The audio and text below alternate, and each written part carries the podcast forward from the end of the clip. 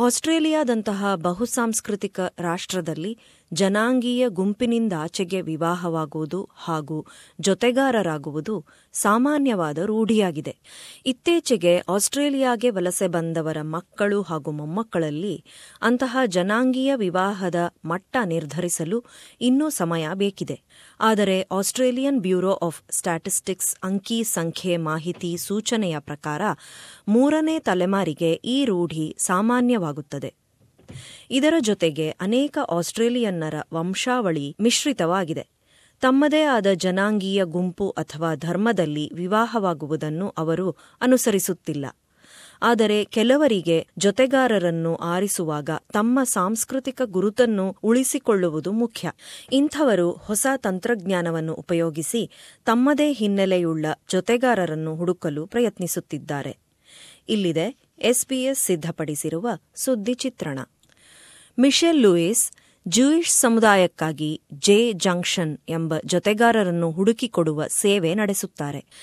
ಜನಾಂಗೀಯವಾಗಿ ವೈವಿಧ್ಯತೆ ಇದ್ದರೂ ಸಂಸ್ಕೃತಿ ಹಾಗೂ ಧರ್ಮದ ಕೊಂಡಿ ಉಳಿಸಿಕೊಳ್ಳುವ ಪ್ರಯತ್ನ.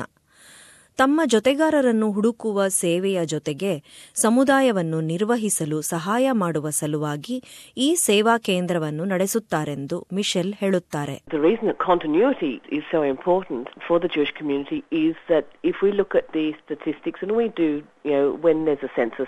You know, we is look at those, is we if we look census we who actually do reports on them. Within a couple of generations, at the current rate of intermarriage, there will be hardly any people worldwide outside of Israel who actually identify as being Jewish. The Australian National University Sue Ann Khoo ಆಸ್ಟ್ರೇಲಿಯಾದ ವಿವಾಹ ನೋಂದಣಿ ಅಂಕಿ ಅಂಶಗಳು ಅಂತರಜನಾಂಗೀಯ ಜೊತೆಯಾಗುವಿಕೆ ಸೇರಿ ಅನೇಕ ಅಂಕಿ ಅಂಶಗಳ ಪರೀಕ್ಷೆ ಮಾಡಿದ್ದಾರೆ ಎಲ್ಲಾ ವಂಶವಾಹಿನಿಯ ಗುಂಪುಗಳು ಮಿಶ್ರಿತವಾಗುತ್ತಿವೆ. ಅದರಲ್ಲೂ ಗ್ರೀಕ್, ಲೆಬನೀಸ್ ಹಾಗೂ ಚೈನೀಸ್ ವಂಶಗಳಲ್ಲಿ ಹೆಚ್ಚು. ಈ ಗುಂಪುಗಳಲ್ಲಿ ಮೊದಲನೇ ಪೀಳಿಗೆಯವರಲ್ಲಿ ಅಂತರ ಜನಾಂಗೀಯ ಜೊತೆಯಾಗುವಿಕೆ ಶೇಕಡ ಹತ್ತು ಆದರೆ ಎರಡನೇ ಪೀಳಿಗೆಗೆ ಅದು ಶೇಕಡ ಮೂವತ್ತಕ್ಕೆ ಏರಿದೆ ಹಾಗೂ ಮೂರನೇ ಪೀಳಿಗೆಗೆ ಶೇಕಡ ಅರವತ್ತು ಅಥವಾ ಇನ್ನೂ ಹೆಚ್ಚು. ಮಿಶೆಲ್ ಲೂಯಿಸ್ ರವರ ಜೆ ಜಂಕ್ಷನ್ ಜೂಯಿಷ್ ಸಮುದಾಯದಲ್ಲೇ ನಿರ್ಬಂಧಿಸಲು ಕೋರುತ್ತಿದೆ. ಈ ಸೇವೆಗಳ ಮೂಲಕ ಜೊತೆಗಾರರನ್ನು ಹುಡುಕುವುದರ ಬಗ್ಗೆ ಕಳಂಕ ಅಂಟಿಕೊಂಡಿರುವುದರಿಂದ ಜನ ಇಂತಹ ಸೇವೆಗಳನ್ನು ಉಪಯೋಗಿಸಲು ಹಿಂಜರಿಯುತ್ತಾರೆಂದು ಲೂಯಿಸ್ ಹೇಳುತ್ತಾರೆ. ಆದರೆ ತಮ್ಮಂತಹ ಸಮುದಾಯಗಳಲ್ಲಿ ಕೆಲಸ ಸ್ವಲ್ಪ ಸುಲಭ.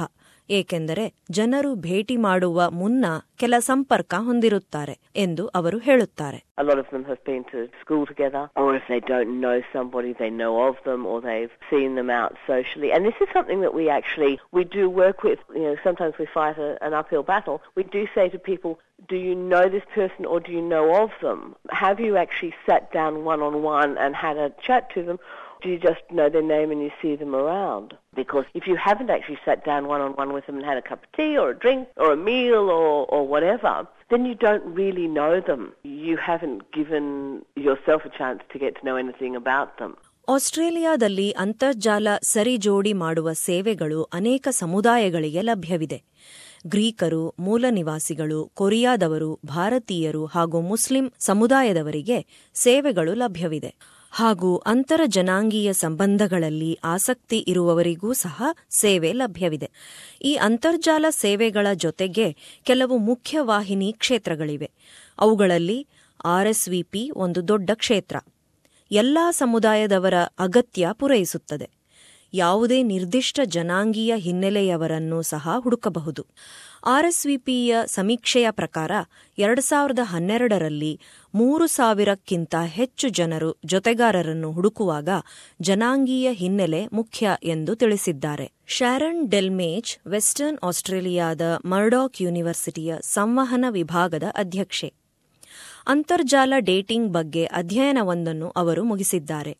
ಡೆಲ್ಮೇಜ್ ಹೇಳುವ ಪ್ರಕಾರ, ಅಂತರ್ಜಾಲ ಡೇಟಿಂಗ್ ಅಥವಾ ಸರಿಜೋಡಿ ಮಾಡುವ ಸೇವೆಗಳು ಕೆಲ ಜನಾಂಗೀಯ ಸಮುದಾಯಗಳ ಅಗತ್ಯಕ್ಕಾಗಿಯೇ ವಿಕಸನಗೊಂಡಿವೆ. There are some studies that would look specifically at particular sites. For instance, I know the Indian community would use a different site. Their sites are really quite interesting. They have quite different filters and parameters which that they use to filter people. And they might actually have family members who would go on there looking for a suitable spouse, whereas other people in Australia, they would be doing themselves rather than having somebody do it for them. Swinburne ಯೂನಿವರ್ಸಿಟಿಯ Lyndon Walker ಹಾಗೂ Monash ಯೂನಿವರ್ಸಿಟಿಯ ಜೆನೆವೀವ್ heard ಎರಡು ಸಾವಿರದ ಹನ್ನೊಂದರ census ಅಂಕಿ ಸಂಖ್ಯೆ ಮಾಹಿತಿಯನ್ನು ವಿಶ್ಲೇಷಿಸಿದ್ದಾರೆ ಅವರ inter ethnic ಪಾರ್ಟ್ನರಿಂಗ್ ಪ್ರಕಾರ Anglo Celtic ದೇಶಗಳ ಜನರ ಅಂತರ ಜನಾಂಗೀಯ ವಿವಾಹ, ಮಧ್ಯಪೂರ್ವ ಭಾರತ ಉಪಖಂಡದ ಜನರ ಅಂತರ ಜನಾಂಗೀಯ ವಿವಾಹದ ಸಂಖ್ಯೆಗಿಂತ ಹೆಚ್ಚಿದೆ. ಈ ಸಂಖ್ಯೆ ಜನಾಂಗೀಯ ಆದ್ಯತೆಯಿಂದಲೋ ಅಥವಾ ಆಸ್ಟ್ರೇಲಿಯಾದಲ್ಲಿ ನಿವಾಸಿಯಾಗಿರುವ ಸಮಯದಿಂದಲೋ ಎಂದು ನಿರ್ಧರಿಸಲು ಇಷ್ಟು ಬೇಗ ಸಾಧ್ಯವಿಲ್ಲ ಎಂದು ಅವರು ಒತ್ತಿ ಹೇಳುತ್ತಾರೆ. ಹಿಂದಿನ ಸಂಶೋಧನೆಯ ಪ್ರಕಾರ ವಲಸಾ ಸಮುದಾಯ ಹೆಚ್ಚು ಸಮಯ ಆಸ್ಟ್ರೇಲಿಯಾದಲ್ಲಿ ವಾಸಿಸಿದಷ್ಟೂ ಅಂತರ್ವಿವಾಹ ಹೆಚ್ಚಾಗುತ್ತದೆ ಆದರೂ ಒಂದು ಅಂಶದ ಜನಾಂಗೀಯ ಆದ್ಯತೆ ಕಾಣಲ್ಪಡುತ್ತದೆ ಎಂದು ಲಿಂಡನ್ ವಾಕರ್ ವಿವರಿಸುತ್ತಾರೆ once you get to second generation or third generation, so people that will identify with a with an overseas ancestry but were born in Australia, they tend to be much more likely to intermarry. For some groups, we see asymmetry where they may not be with someone from their own country of origin or their own ancestry, but they might have chosen someone who is perhaps more similar. ಜನ ತಮ್ಮದೇ ಪ್ರಾಂತ್ಯದ ಸಂಗಾತಿಯನ್ನು ಹುಡುಕುತ್ತಾರೆ ಎಂದು ಅವರು ಹೇಳುತ್ತಾರೆ For instance, the someone from Pakistan, if their partner is not also from Pakistan, then they're more likely to be from Bangladesh than from Australia. Uh, whereas for some other groups, like New Zealanders, uh, New Zealander, if they don't have a New Zealand partner, quite likely to be either Australian or English or South African. And then amongst some of the countries where you would expect a higher proportion of Muslim people, tend to see quite big interactions there. ಆಸ್ಟ್ರೇಲಿಯಾದಲ್ಲಿ ಭಾರತೀಯ ಸಮುದಾಯದವರಿಗಾಗಿ ಮ್ಯಾಟ್ರಿಮಿಲಾಪ್ ಒಂದು ವೈವಾಹಿಕ ಅಂತರ್ಜಾಲ ತಾಣ ಇದರ ಸಂಸ್ಥಾಪಕ ದೀಪಕ್ ಮನ್ಕೋಡಿ ಅವರ ಪ್ರಕಾರ ಭಾರತೀಯರು ಸಾಂಪ್ರದಾಯಿಕವಾಗಿ ಕುಟುಂಬದ ಸಮ್ಮತಿಯಂತೆ ಭೇಟಿಯಾಗುತ್ತಾರೆ. ಆದರೆ ಸರಿ ಜೋಡಿ ಮಾಡುವುದು ಸುಲಭವಾಗುವ ಸಲುವಾಗಿ ತಂತ್ರಜ್ಞಾನ ಉಪಯೋಗಿಸುತ್ತಾರೆಂದು ಅವರು ಹೇಳುತ್ತಾರೆ. ಅವರ ಸೇವೆಯ ಕಾರ್ಯ ಹೇಗೆ ನಡೆಯುತ್ತದೆಂದು ದೀಪಕ್ ವಿವರಿಸುತ್ತಾರೆ. I create a database for the brides and the grooms, which only has the basic information as to the names and contact details, age, height, their dietary requirements, you know, because we do have families who are strictly vegetarian and maybe they just want to have a match uh, who is vegetarian in the dietary requirement. So I put all that on the database and uh, send that information regularly to the members of that group and they can uh, come back to me saying, yeah, we are interested in that A, B, C or whoever uh, the bride or the groom and then I provide them the, each other's context and they talk it out among themselves. So then my interaction stops there in a way and then both the families start talking.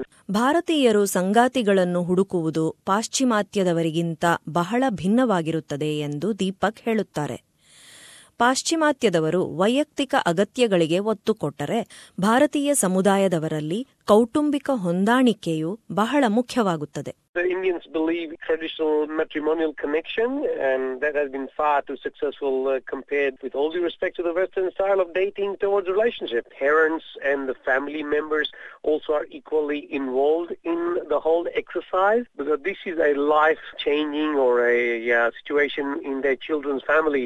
It involves the whole family itself. It's just not uh, the bride or the groom or the boy or the girl that we are talking here. So the, the Indian families, they do take um, a serious interest to make sure that the whole thing uh, works out in the best possible match and it's all hunky-dory at the end of the day.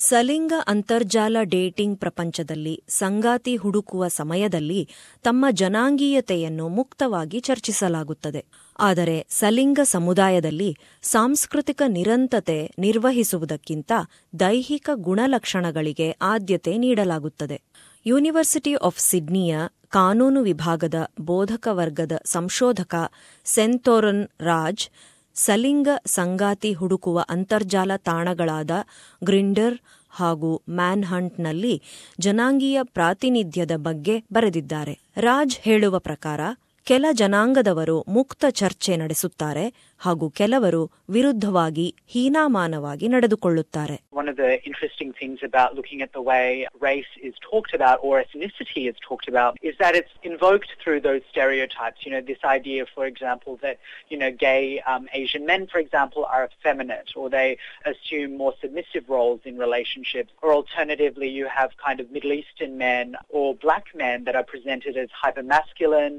you know, very sexual. I mean, these sorts of stereotypes are normalized in people's everyday lives to the extent of which people don't even realize necessarily what they're saying is based on a stereotype and hence this language around, well, this is what I'm attracted to, these are my preferences. ಮುಖ್ಯವಾಹಿನಿಯ dating ಪ್ರಪಂಚದಲ್ಲಿಯೂ ಸಹ ಅಂತರ್ವಿವಾಹದ ಬೇರೆ ಪ್ರವೃತ್ತಿಗಳನ್ನು ತಾವು ಗಮನಿಸಿರುವುದಾಗಿ Genevieve heard ಮತ್ತು Lyndon Walker ಹೇಳುತ್ತಾರೆ ಕೆಲ ಅಂತರ ಜನಾಂಗೀಯ ವಿವಾಹಗಳಲ್ಲಿ ಕೆಲವು ವಿಶಿಷ್ಟ ಲಿಂಗ ವ್ಯತ್ಯಾಸಗಳನ್ನು ಕಂಡಿರುವುದಾಗಿ ಅವರು ಹೇಳುತ್ತಾರೆ ಉದಾಹರಣೆಗೆ ಥೈಲ್ಯಾಂಡ್ ಜಪಾನ್ ಮತ್ತು ಫಿಲಿಪೀನ್ಸ್ನ ಮಹಿಳೆಯರು ಆಸ್ಟ್ರೇಲಿಯಾದಲ್ಲಿ ಜನಿಸಿದ ಪುರುಷರನ್ನು ವಿವಾಹವಾಗುವುದು ಸಾಮಾನ್ಯ. ಆದರೆ ಆ ದೇಶಗಳ ಪುರುಷರು ಆಸ್ಟ್ರೇಲಿಯಾದ ಸಂಗಾತಿಯನ್ನು ಹುಡುಕುವುದಿಲ್ಲ. ಫೇಸ್ ಅಪ್ ಟು ರೇಸಿಸಂ ಸರಣಿ, ಭಾನುವಾರ ಫೆಬ್ರವರಿ ಇಪ್ಪತ್ತಾರರಿಂದ ಭಾನುವಾರ ಮಾರ್ಚ್ ಐದರವರೆಗೆ ಎಸ್ಬಿಎಸ್ನಲ್ಲಿ ಪ್ರಸಾರವಾಗುತ್ತದೆ. ಈಸ್ ಆಸ್ಟ್ರೇಲಿಯಾ ರೇಸಿಸ್ಟ್ ಕಾರ್ಯಕ್ರಮ ಭಾನುವಾರ ಫೆಬ್ರವರಿ ಇಪ್ಪತ್ತಾರು ರಾತ್ರಿ ಎಂಟು ಮೂವತ್ತಕ್ಕೆ ಡೇಟ್ ಮೈ ರೇಸ್ ಕಾರ್ಯಕ್ರಮ ಸೋಮವಾರ, ಫೆಬ್ರವರಿ ಇಪ್ಪತ್ತೇಳು ರಾತ್ರಿ ಎಂಟು ಮೂವತ್ತಕ್ಕೆ ಹಾಗೂ ದ ಟ್ರೂತ್ ಅಬೌಟ್ ರೇಸಿಸಂ ಬುಧವಾರ, ಮಾರ್ಚ್ ಒಂದರಂದು ರಾತ್ರಿ ಎಂಟು ಮೂವತ್ತಕ್ಕೆ ಪ್ರಸಾರವಾಗುತ್ತದೆ. ಈ ಎಲ್ಲಾ ಸಾಕ್ಷ್ಯಚಿತ್ರಗಳನ್ನು ಪ್ರಸಾರದ ನಂತರ ಅಂತರ್ಜಾಲ ಕ್ಷೇತ್ರದಲ್ಲಿ ಎಸ್ಬಿಎಸ್ ಆನ್ ಡಿಮಾಂಡ್ನಲ್ಲಿ ವೀಕ್ಷಿಸಿ.